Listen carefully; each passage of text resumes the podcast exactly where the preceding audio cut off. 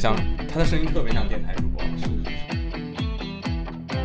我我下一届谁？关晓彤，嗯是我下一届，我们下一届，然后再往下届应该王俊凯来了，嗯，再往下届吴磊来了，嚯，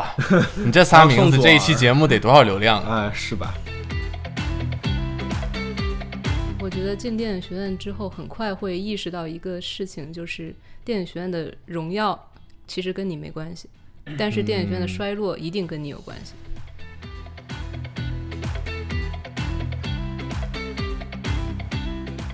欢迎收听《形式主义》，大家好，我是亮亮，欢迎来到《形式主义》的第三期。六月份呢，又到了高考的季节，几家欢喜几家愁。不知道各位小伙伴们都考得怎么样呢？我是认为呢，高考只是人生中的一个节点，并不能代表我们人生的全部。今天呢，亮亮想跟大家聊一聊考上电影学院是一种怎么样的感受。我邀请到了三位北影的毕业生，一起来分享一下和大明星做同学是一种什么样的体验。有任何想法和建议呢？欢迎在下方留言。就让我们开始吧。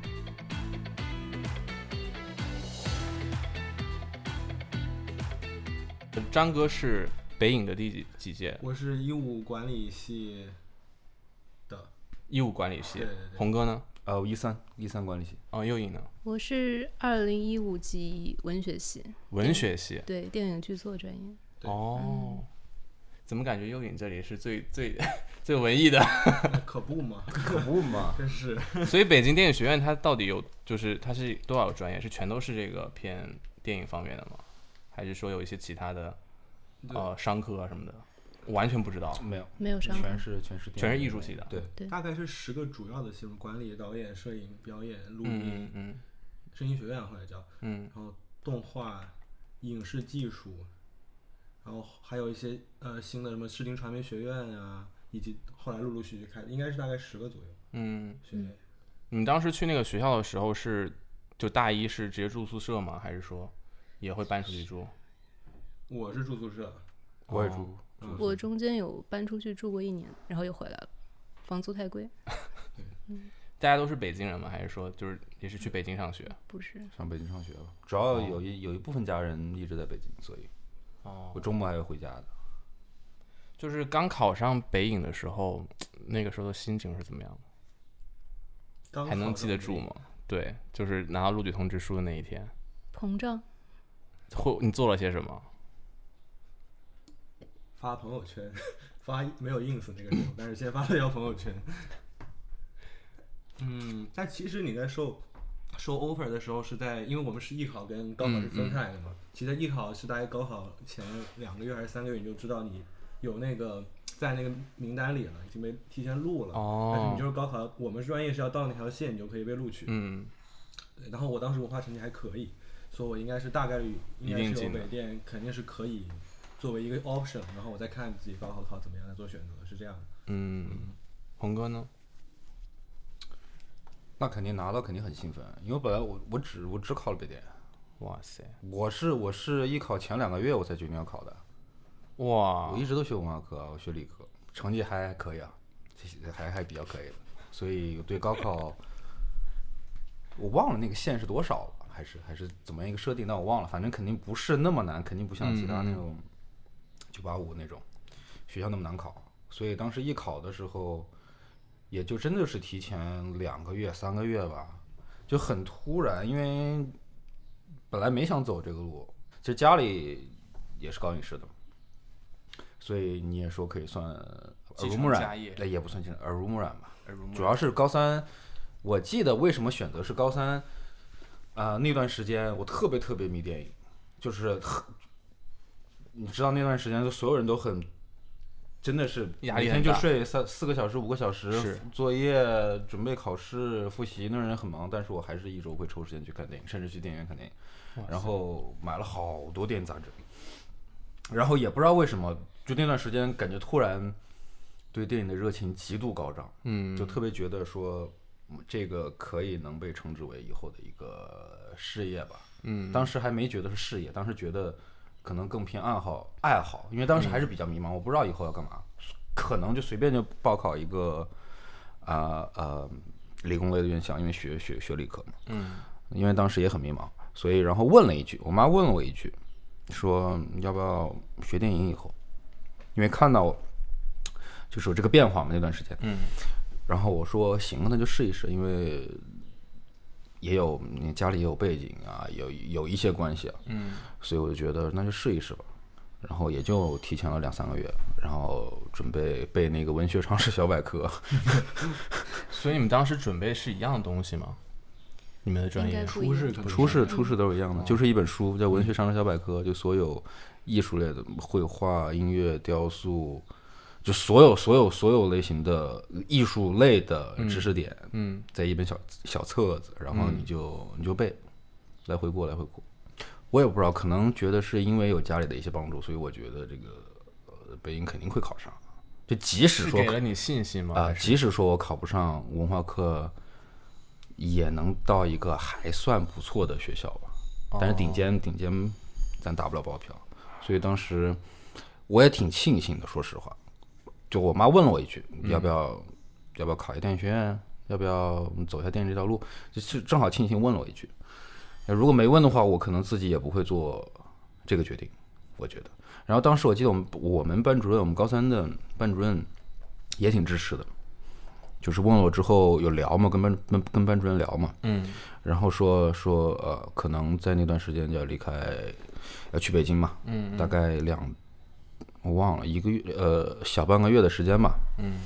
啊、要准备艺考嘛。我们班主任，我班主任还挺还挺支持我的，所以我觉得挺庆幸的吧。反正班上同学，我倒没有觉得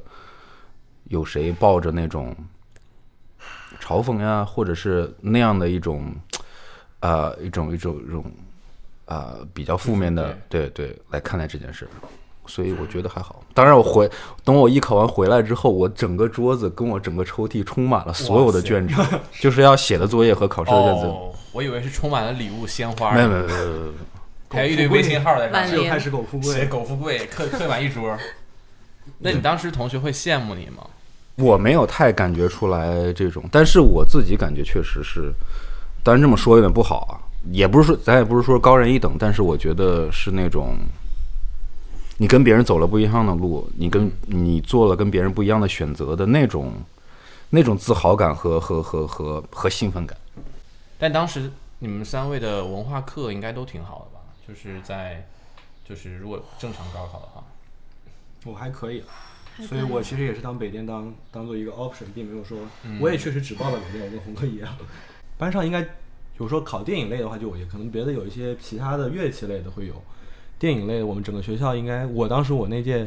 两到三个，然后人还就是确实挺少的，然后确实是那种大家都在高三里各种卷子里每天堆在卷子里活，每天起来就是卷子，晚上回就是卷子。那个时候突然自己有一天就从那个环境里溜了出去那种感觉，还是一个确实是有一种哎突然，因为以前一直是从小到大的那种国内的教育模式，就是一直跟着一个 flow 在往前走嘛，到一个点你要中考了，到一个点要高考了，感觉这个突然选择了一下这个不同的一个道路，确实是有那种成就感，或者说感觉。好像人生第一次，你说给自己做了一个很重大的选择那种感觉，就是人生自己对选择的不一样。是是是，我跟红哥比的话，我会稍微早那么一点点。我可能是小的时候，因为呃，我我妈妈和我爸爸是属于那种温州地方台的电视台里的一些工作人员，嗯，然后我是小时候，我妈妈在拍一个地方台的一种一个主旋律影片的时候，嗯然后当时需要一个小演员去客串一下，哦然后我是有幸去客串了我人生的一部小 feature 电影，哇塞，对，然后搁那儿就是是一个桌子，要吃一个晚饭的席，吃面条，嗯，哦，吃面条啊，陈 佩斯，啊，呃，对， 我觉得我接近那个状态，当时还是有，我当时小时候不认识，哦我旁边那个有一个叫杜源的演员，还挺有名的，他跟我跟那儿，杜源反正对，杜我淳，他爸，呃，对，对对对，反正就挺那个，然后就吃面条那个戏是，就是我不知道嘛，那是第一次上片场嘛，我以为。表演真就是吃要真吃，我就吃完一， 不就是吃面，吃完一碗，我靠，哎，刚才是 rehearsal，我当时还不知道 rehearsal 是什么意思，然后 Camera rehearsal 我啊，对，可能还是 camera rehearsal，光也没有打，我也啥都不知道，然后咣咣咣吃了四碗之后，说我们可能开始准备拍， 我说哦，没有，还没拍吗？对，然后终于吃第五碗，哎，啊又吃一碗， 然后我看其我当时就没有注意到桌上其他的有专业的演员们，他们就是其实只是动动筷子，并没有真的把食物放到嘴里。然后还有人那个美术组的吐槽说怎么又吃完了，然后又出去买 买道具，哎，真是不好意思，当时不太懂事。然后大概反正在真拍的那条，我就是在拍的时候打了个饱嗝，反 正呃就一对，定然后效果给大家增加了这个片场的喜剧效果。但当时就觉得哎，觉得拍电影。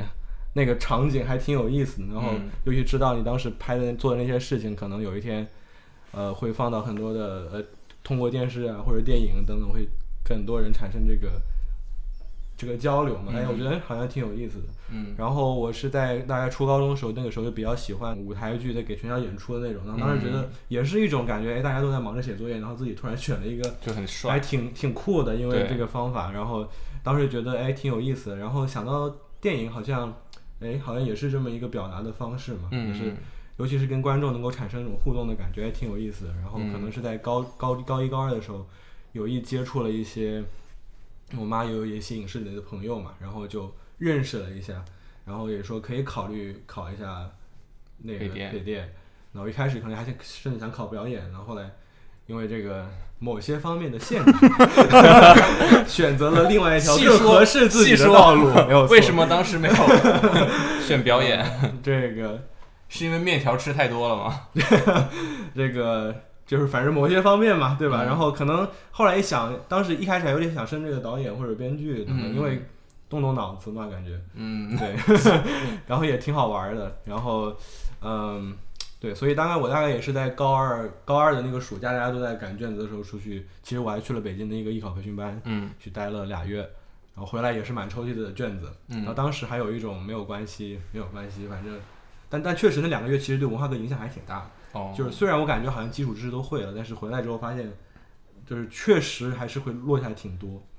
嗯，可能是那种思维模式确实要一直锻炼，那个在那个状态里。然后大概寒假的时候也是很潇洒的走出去，然后回来，然后大概也是在，应该是我当时考到浙江省还有统考嘛，我不知道别的省可能也是这样，先统考，统考有是文化卷子，然后过了统考之后才能去各个学校艺考，嗯，艺考就是现场去笔试，像刚才红哥说的文艺小百科，然后然后在管理系还有个面试，嗯，呃，对，然后就是在高考可能前两个月的时候知道你录了，然后哎挺开心的，所以右颖呢，当时你是怎么样？就是你是文学系是吗？对我其实一开始是想考导演系的，嗯，然后，呃，出于种种原因没考上，但是因为我们那一年是可以同时报三个三个门类嘛，嗯然后我当时报了导演、文学，还有一个电影学，嗯，然后当时就只有文学系愿意收留我，对，然后所以就上了文学系。但实际上我之前是大概高二的时候就上了北京电影学院自己办的一个进修班，对，它其实是针对社会的，就是你交一点钱，然后你就可以去上，基本上不需要怎么考试，然后也是呃文学系的老师来给你上课，然后上了大概十多天吧，然后就一直住在北京，就是还挺受冲击的，因为那时候我高二大概十三四岁吧，感觉跟就是同同一个班级的其他同学比起来，就是自己有那种阅片量也好，各种社会经历也好的那种落差，然后就挺着急的。反正整个高二下学期到高三上学期，就是在外面租了一个屋子，嗯，就是也没有去学校了，就每天在小屋子里面看片子、写东西，对，然后大概等。高三下学期再回学校去上文化课，就当时我记得有个数学考试，然后当时我是全班第一个交卷的，嗯，因为我会做的题就那么几个，你知道吧？ 然后最后考下来三十分，太优秀了。嗯，所以那当时就是文化课落下来一些，对，肯定，因为整个相当于整个，嗯，那时候不是有分几轮复习嘛，然后前两轮复习我都不在，然后最后是大概拿到了合格证，回家之后再开始重新学文化课，嗯对，大概学了个几个月。然后所幸的是，电影学院，特别是创作类专业，它文化课要求不高，嗯。就是基本上一本线就可以了。刚才好像听大家讲都说有考虑过导演，我觉得第一次想要学电影行业的人都会考虑导演，就会想到导演这个词。红哥之前有想过当导演吗？从来没有过。哦没有，就从我最开始最开始的最最早的一个认知里，我觉得，嗯、权力在在资本手里。哦，这这果然是家里耳濡目染， 不一样。而且当然也说啊，就是嗯导，你想学导演或者报考导演，你的这个储备量肯定是不一样的。嗯，我觉得在那个时候做选择的时候，我觉得是因为毕竟没有那么多呃知识的积累或者是经验，对导演来说，然后当时如果选择导演，我觉得相对来说比较难。就做了一个比较成熟的决定。也当时也没有多想，因为当时想了就是那制片呢，因为就最主要就是想讲自己想讲的故事嘛，嗯那，就权力在制片手里，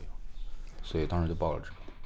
那张哥当时为什么取消？呃，我当时其实跟右眼一样，我也报了电影学，其实电影学包括管理系，不知道为什么，但是那个设设置，然后加导演和编剧，嗯，然后，然后其实我觉得也有，也是一个我不知道，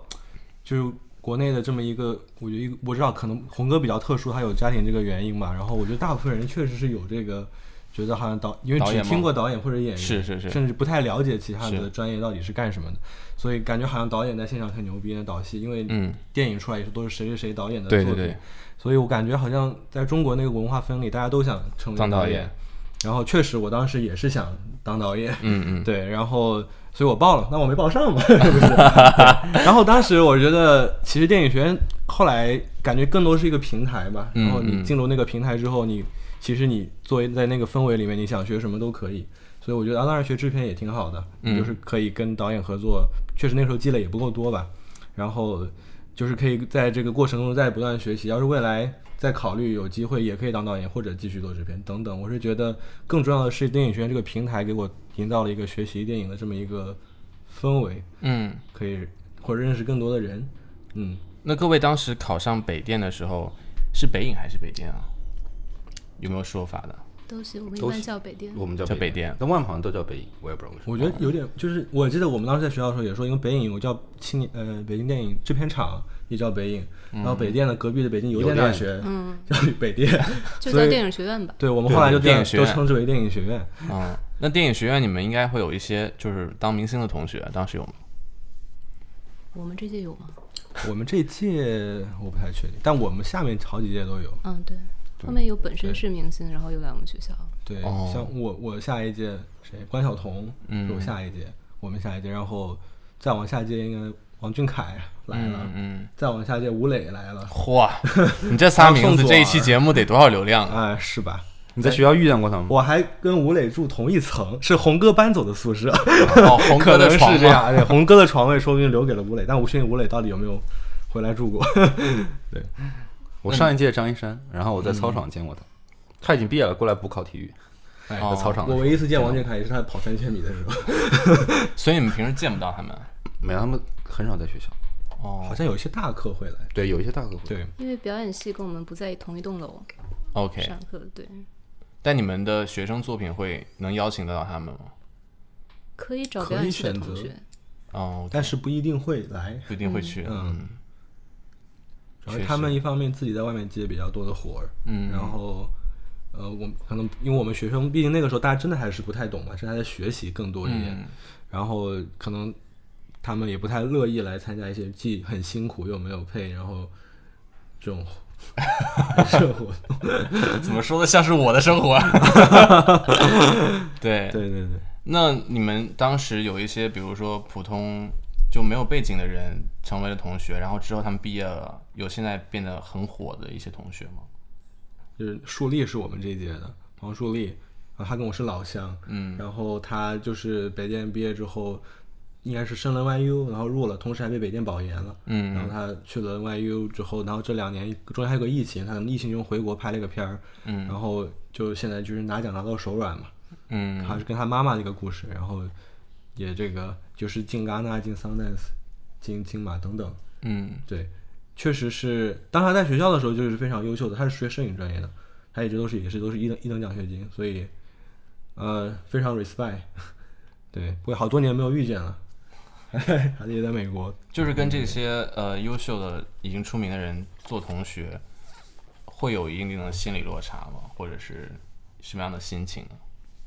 人生周期不一样，嗯你很难保哪一天张哥就火了呢。哎呦，那各位都得啊火呀！呃，说不定你的 Podcast 先火，啊，对， 就跟着火了。 那就得靠各位了。 对，大家比如说在跟稍微有点名气的人去交朋友的时候，会有一定的这种距离感吗？我觉得毕竟电影学院还是学院嘛，还是学校嘛，对给你嗯的感觉不是说一个社交场合或者怎么样，嗯有那种啊、非常冲动的想要嗯，投机啊，或者是对巴对结啊，更多的还是同学之间的那种那种感情。啊，对，对，我觉嗯得当时就算是碰到吴磊、王俊凯，我也没有觉得好像很怎么样，不是那嗯种追星现场。他不是也在跑三千米 吗？也在跑三也在对跑体然后育，也在上跑课的嘛，你对们啊，谁跑 快？还不是不跑体育。哎，不过确实，我记得我当时大一刚入学的时候，可能是我那年正好赶上的是那个北京嗯电影学六十五周年校庆嘛，嗯然后确实我大一刚入学，马上去，我是那个学生电视台的一个，反正学学校的 volunteer，然后就去，就是确实那个感觉，那那个大一的刚来的时候，确实是非常挺，我操，感觉很膨胀那种感觉，嗯，就是也不不是我个人的膨胀，是感觉我的天呐，这世界好像真的有半壁江山是来来自北电的那种，对对对哦对，当有时同那感个是汪嗯峰是你们校友是吗？呃，对啊，当时。对，就是我，因为我作为采访，我还采访了顾长卫、张艺谋，哇对，因为当时那个电视台采访组嘛，嗯然后，呃，然后当然也碰到了很多人，像当时就是那一代刘亦菲啊，嗯呃，黄渤呀、等等呗，就是那些一线的明星们，就是都有机会直接碰到，然后确实感觉，尤其是大一还没有真的开始学习很多东西的时候，感觉还挺激励人的。对，不过嗯后来也是慢慢就是觉得也，其实他们就是也是在真的在做这些作品嘛，对，嗯，没有说感觉也是慢慢的学习的过程中那种心态有点转变。对我个人来说是这样，所以各位当时毕业了之后有考虑过就业吗？还是说直接就想着去，呃，来美国的电影学校？就业，就业，你们当时怎么样？我在国内上了一年班儿，哦在，影视公司里做策划，感觉怎么样？生活很苦，朝不保夕。会觉得这个学校有给你带来一些优势吗？其实我觉得进电影学院之后，很快会意识到一个事情，就是电影学院的荣耀其实跟你没关系，但是电影学院的衰落一定跟你有关系。就是嗯哇它电影学院的衰落，就意味着整个产业在收缩。嗯有，就是我们毕业那年正好是影视寒冬嘛，嗯然后就有几百个影视公司倒闭，然后当时找工作其实挺难的。然后，但这其实会给你带来一个特别大的落差，就是像张哥刚才说的一样，就是我们进校的时候刚好遇到他六十五周年校庆，嗯，然后当时我们的校长还是张慧君嘛，然后当时我记得他说了一句什么“英雄不问出身，但英雄都有出处”。然后特别有意思的一个事情是，当我们毕业的时候，就换了一个校长。嗯，然后那个校长在他们那届的新生入学典礼跟他们说：“你们就是乞丐，哦你明白吗？就是这个落差。为什么？就是是说，就到到你们这一届的时候已经寒冬了，但我们毕业的时候差不多毕业的时候已经寒冬了。就当时我也是也是很强烈的同感，就是因为我们当时那个宿舍楼有一面是朝着操场，嗯当时在办那个庆典，就整个学校灯火通明，嗯然后你那个房间里面你晚上不用开灯都是亮的，嗯然后当时你就觉得自己进了一个朝阳产业，是然后没有想到就是其实是余晖，哦，对。。现在国内的影视行业怎么样？就你们了解吗？在回温吧，还是在回温中？嗯，已经慢慢的在放开，嗯今年年初才说才彻底放开，嗯才人们才可以慢慢开始进入电影院。但是过去两年已经渐渐的更多的偏向流媒体的观看了。 ，Netflix，对，对嗯呃，Netflix 倒是可能没有在国内。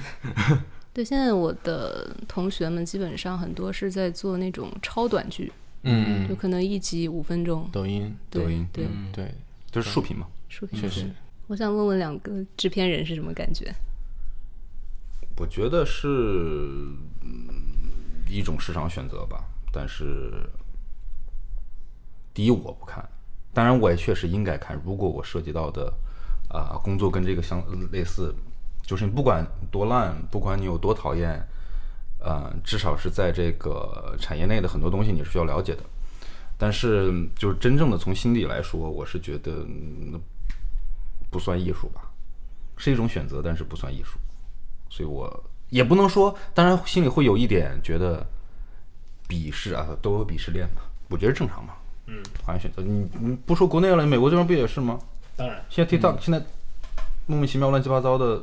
不也挺多吗？但一样赚钱。嗯，你让网红出来，我就是能挣钱，那那有什么办法？你你学个电影学个十年，房子买不起，车买不起，婚结不起，选择嘛。很入骨。 对，反正确实这是一种，我觉得也是越来越到我们这个时代，就是首先是拍电影的手段或者拍视频的手段越来越平民化，大家拿个手机都能够拍摄，呃，然后大家其实对于这个这个视频这个内容的这个选择也是更加的，不一定说所有人都想要那种像电影或者说。电视剧像长长视频，有时候可能就需要一些短平快的，在一些生平生活的间隙中能够娱乐轻松一下。我们不可否认，它就是有这么一种市场需求在，需要缓解人们的压力。呃，当然我自己确实也不看啊，但是我觉得它存在，它就是合理并且有市场的需求。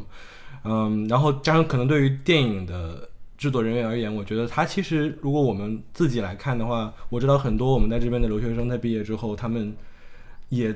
也就是在靠做这些才能够真的能够养活自己，或者说能够有一些收入，因为做长视频的叙事，它的它的真的那个呃利润的回收周周期是很长的，不像这个可能短平快，你就可以让自己的这个生活切切实实的可能稍微能够好起来一点点。对，所以我觉得一方面对于市场来说它是它是有这个需求在，一方面对于影视工作人员而言，它也是有这么一个可以作为一个你获得更多收入来源的这么一个渠道，所以它一定会存在，并且没办法，你得选择嘛。对，现实和所谓的坚持的这个梦想，但是我还是觉得啊，对于电影来说，对于影视来说，还是应该保持敬畏的。嗯不管市场怎么选择，你应该还是保持敬畏。你可以选择去，我拍一个短视频，我拍一个很无脑的 commercial，我去挣钱，但是你不能忘了你的根儿。我觉得是这样的。对，吃饭是吃饭，对，自己为什么做学这个东西做这个东西另外一回事儿。右影有没有什么想要补充的？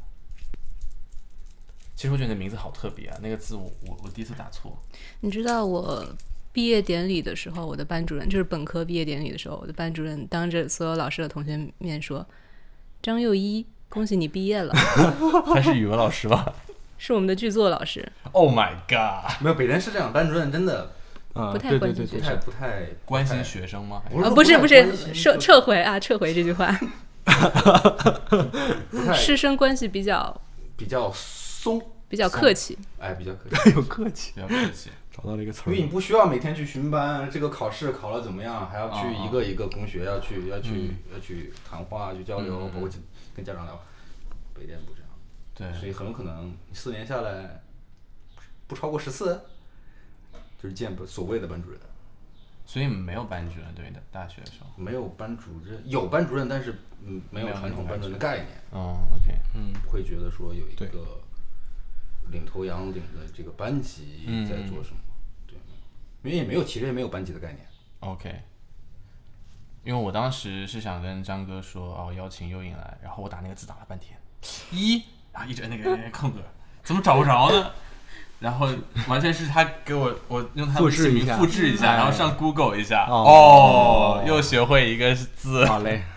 很荣幸啊。很荣幸，这个这个字儿多真的学会了一个字。哦，又学会一个字儿，真的。所以大家在工作了一段时间之后，是有又都考虑想要去读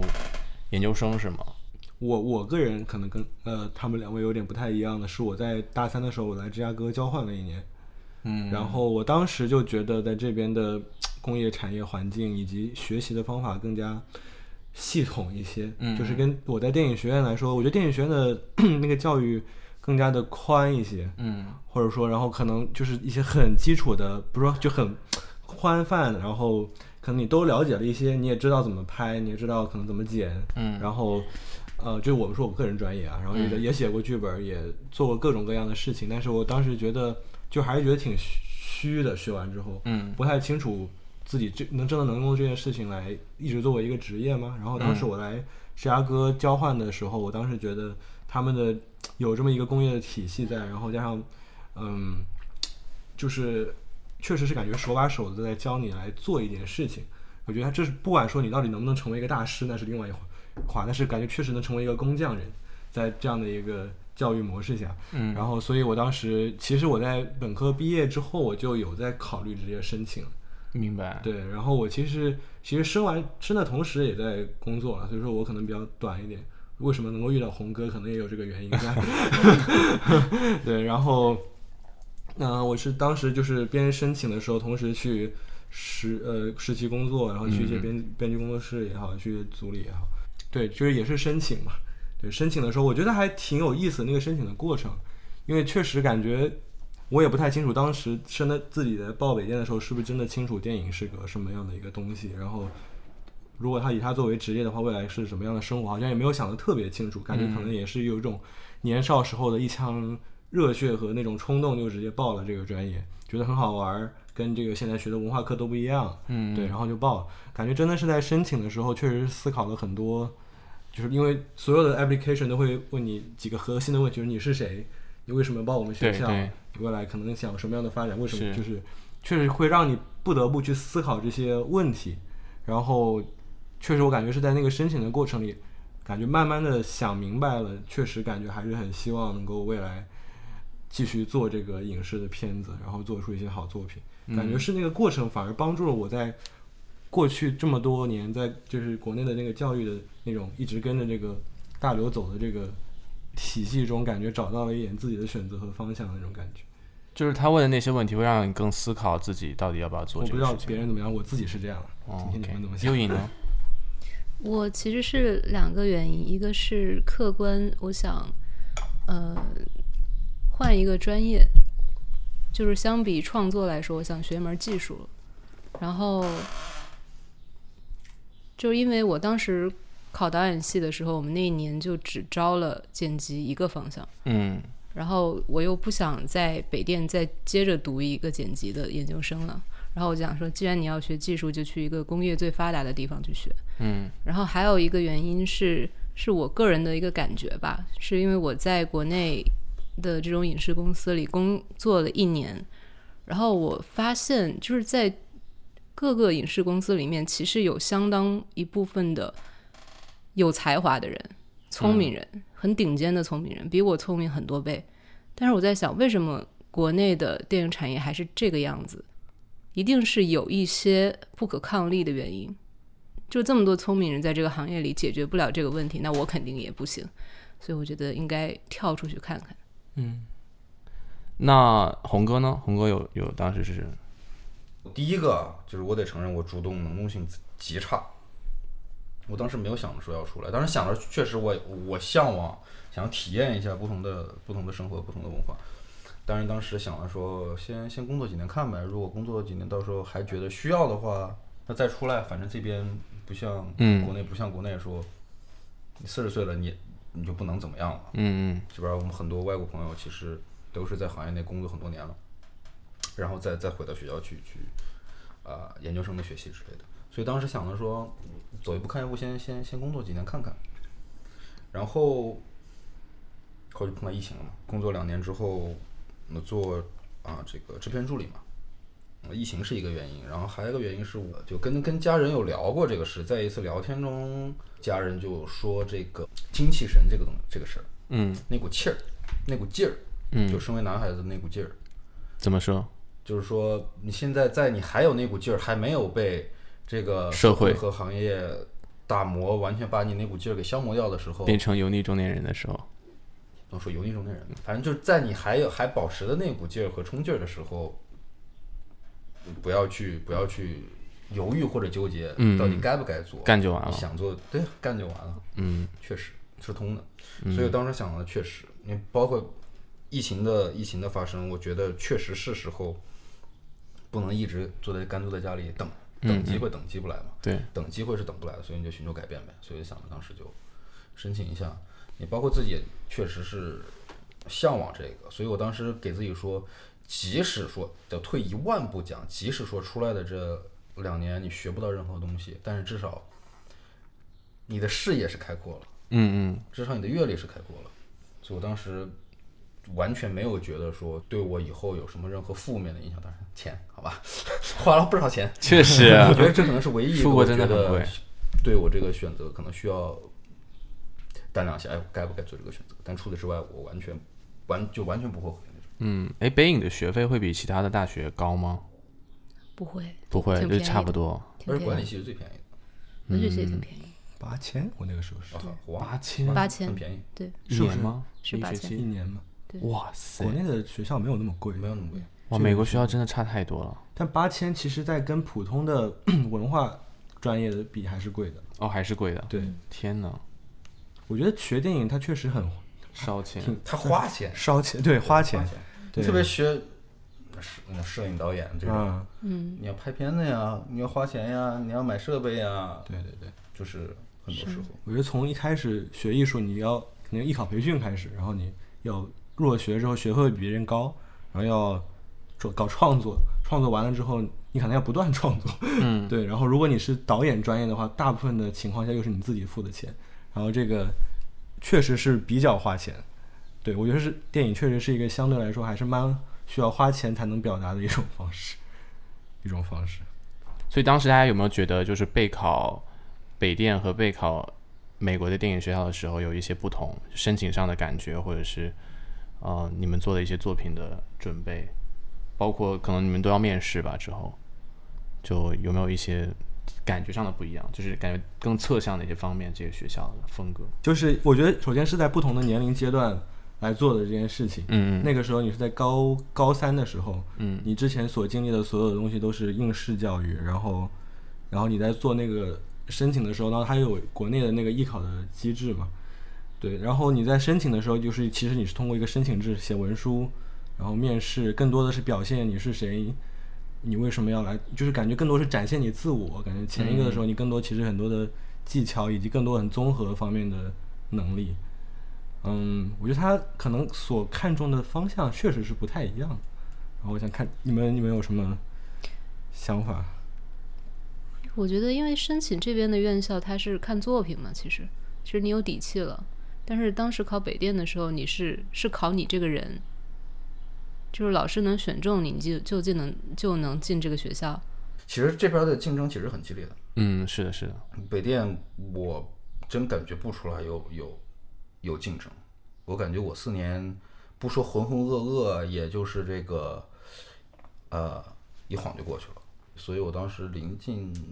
毕业的时候，就本科临近毕业的时候，我是慌的，我是觉得，我就是我毕业之后我干这个事儿，我有没有能力干啊？明白。我很多东西好像看起来哦，知道这大概是个什么形状，对，那啊里但你面要有去啥不知道做？是，所以当时是慌的。然后，但是在这边这两年，真的每一个东西都是你钻研、钻研、钻到底，每一个环节你是要去管，你需要去了解，你需要去去去学会怎么样做，而且包括因为也有这个竞争环境，竞争真的很强，当然是良性竞争了，嗯，所以你会觉得你你你必须要去多积累，多做东西，多尝试，啊，多多社交。所以我觉得这是整个教育体系的和理念的不同。因为我跟就这个话题，我跟我妈之前有聊过，打过电话有聊过这个什么话题？说社社交吗？就体系啊不教育同体。系，嗯，教育理念和教育体系，国内外。所以我我觉得我很庆幸我能来这儿，我也我一点都不后悔。我觉得绝对对我以后成长来说是是很有帮助的。就是我思我我思考问题的很多角度是变了的。明白不。是从文化，不是不仅仅是从文化层嗯面嗯上嗯去、去整个看待事物，世是界，对，从盒子中跳了出来。 因为大家的学校都很好，然后你去认识人的话，会有意识的去认识，还是说就是只是随缘分这样子？我觉得不同的时间年龄状态确实不太一样。嗯可能我觉得至少到我目前为止，我可能还在慢慢形成另外一个更职业的对人脉的观念。但我之前的状态更多是有缘我们就相识就合作这样子。嗯 包括从那个电影学院也是，可能你找找可能合得来的人，当然也很重要了，就合得来的人、聊得来的人一块儿合作，但对方不一定很专业，嗯嗯，做某些事情，但你可能就哎一起朋友拍个片子这种状态。然后包括来这边，其实我觉得其实也挺多缘分，经过这个认识了很多人，但我感觉我可能还没有非常擅长去经营，或者说有意的去建立某一些人脉。因为我在我跟一些更成熟的 producer 聊天的时候，他们他们是会确实会 do homework，在 AFI 之前他们会了解每一个导演以及每一个来的人真的啊背景是什么样子，然后他觉得自己的 voice 是什么样子，嗯然后他去寻找什么样的合作者。嗯嗯。我觉得这是一个更专业的对于可能人脉的一种，或者自己想有意的去建立某一些人脉的一些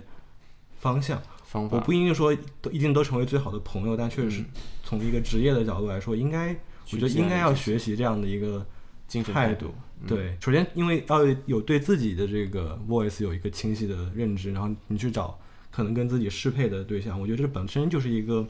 成长的过程。然后，对，然后包括你需要去做这些 homework 来了解这些人背景是什么样子的，然后你去有意的建立这些人脉，为你可能为未来的发展可能会有帮助，可能会觉得有一些功利啊，但我个人觉得这还挺挺 professional 的，我觉得是我应该个人来说是要努力的一个方向。红哥呢？完全同意，俺也一样。哎，同 上，加右一，影呢？右影有什么要补充的吗？我是觉得，就是在这两年跟很多人合作过之后，你就自己意识到一件事情，就是你不用跟每个人都做朋友。嗯对，这是我以前会有一点纠结的一件事情。就你跟一个人合作，你想总是跟他保持一些良好的关系，甚至是一种讨好性的关系。然后，但是在这边跟很多遇到各种各样的人之后，你会觉得说，大家把自各自的需求摆在前面，然后大家先明码标价的谈清楚对，是更重要的。就是工作社会吧，我觉得嗯就像嗯这跟之前在学校交朋友就不太一样了。一句话就是你在干事儿的时候，不要怕得罪人。当然，你能圆滑，那肯定是终极目标，不是任何人都能做到圆滑。而且我觉得我的性格做不到圆滑，我我就是很明显，我讨厌一个事儿或者讨厌一个人，我会就很明会显我会讨表厌。达的，我就是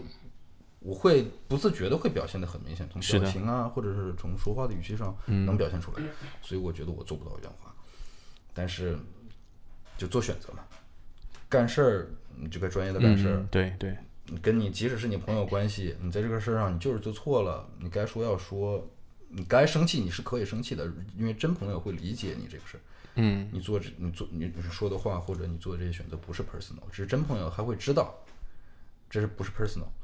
但是有的时候其实在过程中你也能知道哦，这确实是可以值得交心的朋友。嗯，有的时候觉得啊，这就是可能是过客之类的吧。李老师有没有什么想要分享？因为你经常出席一些这种高端社交场合，出席怎么跟这些亿万富翁们打成一片，谈笑风生？装 孙子，开玩笑，开玩笑。 没有，呃，我是觉得，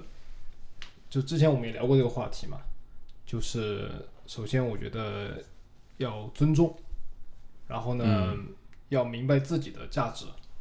因为我是感觉看很多人，比如出去一些活动，特别是去社交啊那些，嗯、因为我的工作性质比较特别，主要是也是拿钱嘛，找机构啊或者找个人，或者找大的企业。那么很多人他一感觉是我要去找这些特别有钱的人了或机构了，他的段位他就自己把自己的段位设置在，他就放在一个比较低的位置。我我觉得很多时候会认识一些很比比我自己高很多的人，然后你也只是认识，我感觉根本没有办法说跟他能建立一个任何的联系，或者说怎么样，说白就是他能帮到你之类的。有的时候我觉得这个心态很怪，就是我一方面不希望自己太势利，但是有的时候又要去认识一些大佬，对吧？在行业里的大佬可以能带带你之类的。就是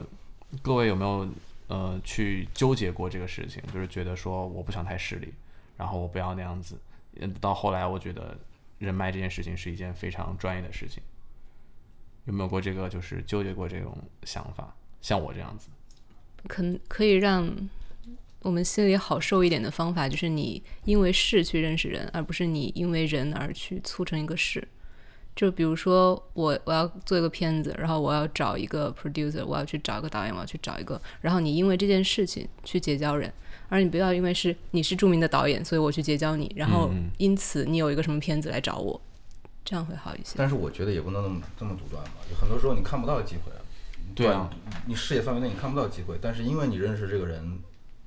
你有看到这个是看到这个机会的，呃的的工具了，嗯所以我觉得有时候也会出现这种情况，所以我觉得也不能一棒子打死吧，但是我觉得确实是一个非常 tricky、非常 tricky 的事，这个社交，我也不知道，我没有我没有明确的答案，但是该逼自己出去社交的时候，就有有效的社交还是对“有效社交”这个词，我真的觉得非常的，就是你有效社交和无效社交，它其实反映就是你对认识朋友的一个价值观嘛。但是所谓的有效社交，到底是我说哦，这个人对我有没有帮助，还是说这个人是不是能跟我是一路人，价值观相同，还是说，因为有的时候感觉。并不希望特别直白的说自己是个势利的人，或者说是我要抱着一个说这个人对我有没有有没有用的方式，但往往你也不能说你跟你工作上对你有帮助的人，去期待他在生活中也跟你是一个很相投的人。就就我觉得这是一个我我个人的话，是我自己内心的一个价值观的一个冲突。就我在想，我该怎么样去有一个原则性的方法去判断这件事情。大家有没有去思考过这个问题？有，但是没有答案。我觉得工作那不叫社交了吧，应该叫相处，啊嗯，这个还是有点不太一样。但现在社交和工作又是混在一起的。我觉得社交本身就是在，如果你自己是一个世界，你在拓宽你的世界，你在了解这个跟这外界世界产生接触，然后我觉得可能看你自己的一种选择吧。有时候你可能就是说是你自己内心这个时候需要什么事情，如果你需要放松，你去做了这件事情，你获得了放松，那我觉得它就是有效的。即使不是跟一些真的跟一些陌生人，或者说你觉得你要巴结的人在一起交流，如果你这个时候你你有一个项目你要做，你就是要去认识这个人，那么我不我没有并没有觉得他很势利，因为你确实要成事儿嘛，那么这也是有效的。那无效的是什么呢？是你好像我个人感觉可能非常的勉强自己去做一些你不太愿意做的事情，然后做完之后又非常的不开心，然后也没有获得什么任何的价值，那可能是无效。我只是从另外一个内心的角度来说吧，就是我觉得是一种 follow your heart 的那种感觉。可能是个人理解啊。就因为你们刚才提到了，就是说你们来到美国之后，发现学去学电影学院是一个你自己的决定，然后会有一种我为我的人生做了一个决定的这种感觉。就我也是这半年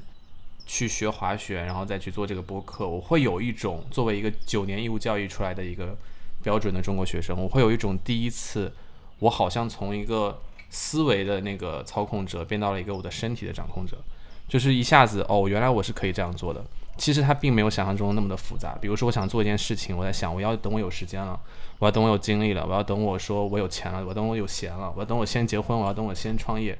不用，我觉得就是你先去做了，然后发现它其实也不会影响到那么多，就是你可以去尝试一下，然后你的生活也会变得不会再思考说它的意义是什么，也不会再去思考说。哦我我以后要做什么？其实我到现在我也依然迷茫，我不知道以后要做什么。包括我现在学这个专业，我也是很迷茫。但是我觉得至少这几天每天的安排，哦，我可以接受它。我现在也是，就生活给我什么，我就去接受什么，然后去选择。我不知道大家现在是怎么想的。对啊，一样的呀，我做不了，就是即使我反正我感觉我是不是那种能做个五年计划、十年计划，我做不出来。最长最长一年撑死了，我做不了，做不了长远计划。是现在问真的不知道，毕业之后怎么样不知道，但只要有大方向，想啊毕业之后那一年留这儿，但是怎么留这儿？再说，实习嗯，一步一步来。一步一步来呗。张哥呢？我觉得就是做一个比较好的计划，一直都是我比较我可以做好比较短跑短期计划或者是项目的那种计划，但是关于到自己未来的发展，我觉得一直都是我比较觉得欠缺的一缺的一个能力，也需要需要不断发展，经常被女朋友吐槽这一点。嗯，对，因为可能也是一个人的生活，有时候可能可以比较自在一点，但是又考虑两个人，又要考虑未来很多啊，这啥？结婚聊到结婚的话题了， 很远。我就说还在聊开始计划畅，想了。聊计划这个事儿就是没有什么计划性，经常有时候可能想一出是一出。嗯，比如说可能 cycle 我们需要拍片子要 cycle 嘛，拍特别忙的时候，其实应该要投实习吧，然后嗯错过了那个时间。因为我就觉得眼前的事儿已经忙不过来，我哪有空再计划三个月之后的事情？嗯然后哎，果然三个月之后你好像活下来了，哎，果然就没事儿，就嗯变成，然后你就不不断的去上一些可能同学之间的组，当然上这些组也有一些好的正向的意义，可能认识更多的朋友，但是我也不太确定这些组对于我的就是个人的成长和学习来说有没有特别多的帮助，我不太确定这件事情，因为我没有做好。很全面的这个这个规划嘛，我就是哎，生活那个时候来了，嗯就像你们说的，好像生活这时候来，哎还有人组叫我去帮个忙，哎，楼真刚才给我打了个电话，嗯叫我明天去帮忙啊，行吧，好像没事儿，那我去了。我觉得其实可以是可以，但是我个人还是比较希望未来能够有一个更好的计计划划，对，嗯然后可以让自己做的事情，我觉得所以说我有时候还比较感谢 AFI 或者某一个这样的一个好的体制里，虽然忙得死去活来，但是我能感觉到有个在那个规轨划道里面，嗯，我是在逐步进步。对被安排好也好，还是说在一个系统的在一个成长的过程里达到某一个目标嗯的一个过程里，然后在那个过程里同同时可以干点别的事情，但我不会觉得好像脱轨了怎么样？明白。对，有这么一个目标在那儿。右影呢？听上去我们这里没有勾人，只有批人，所以我也只能说只有目标没有计划。嗯像其实我前段时间有跟一些学导演的朋友聊天，就是他们他们入校之后，他们老师会告诫他们，你们现在需要计划的就是你如何为生，你怎么去生活，你靠什么生活，而不是我准备拍个什么东西。嗯，因为大多数一般在这边做导演的，他的职业周期可能是三到五年才能真正拍一部属于自己的 title 的这种 feature。然后在这期间，你要靠什么去活着，是他们最重要的要考虑的一个问题。嗯，我觉得对我们来说也是，就是先先想着怎么维生。确实，我嗯其实觉得这个行业已经充满了无数的梦想了，嗯该想一想现实的事情。最后的话，想跟大家聊一下，说两个在国内国外都很顶尖的学院，大家都已经接触过了。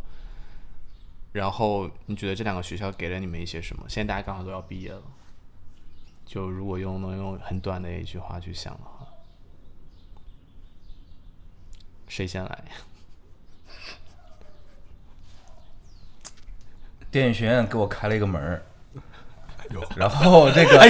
给我开了一个窗，哎呦，哎 标准回答，可以同上。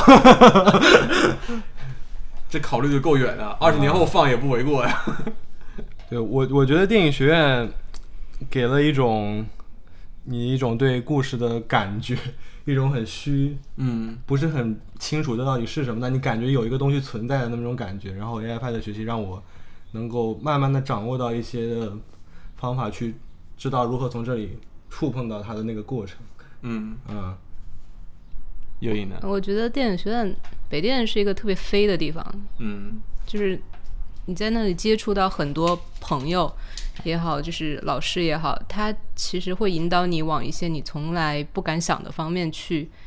呃，拓展自己，包括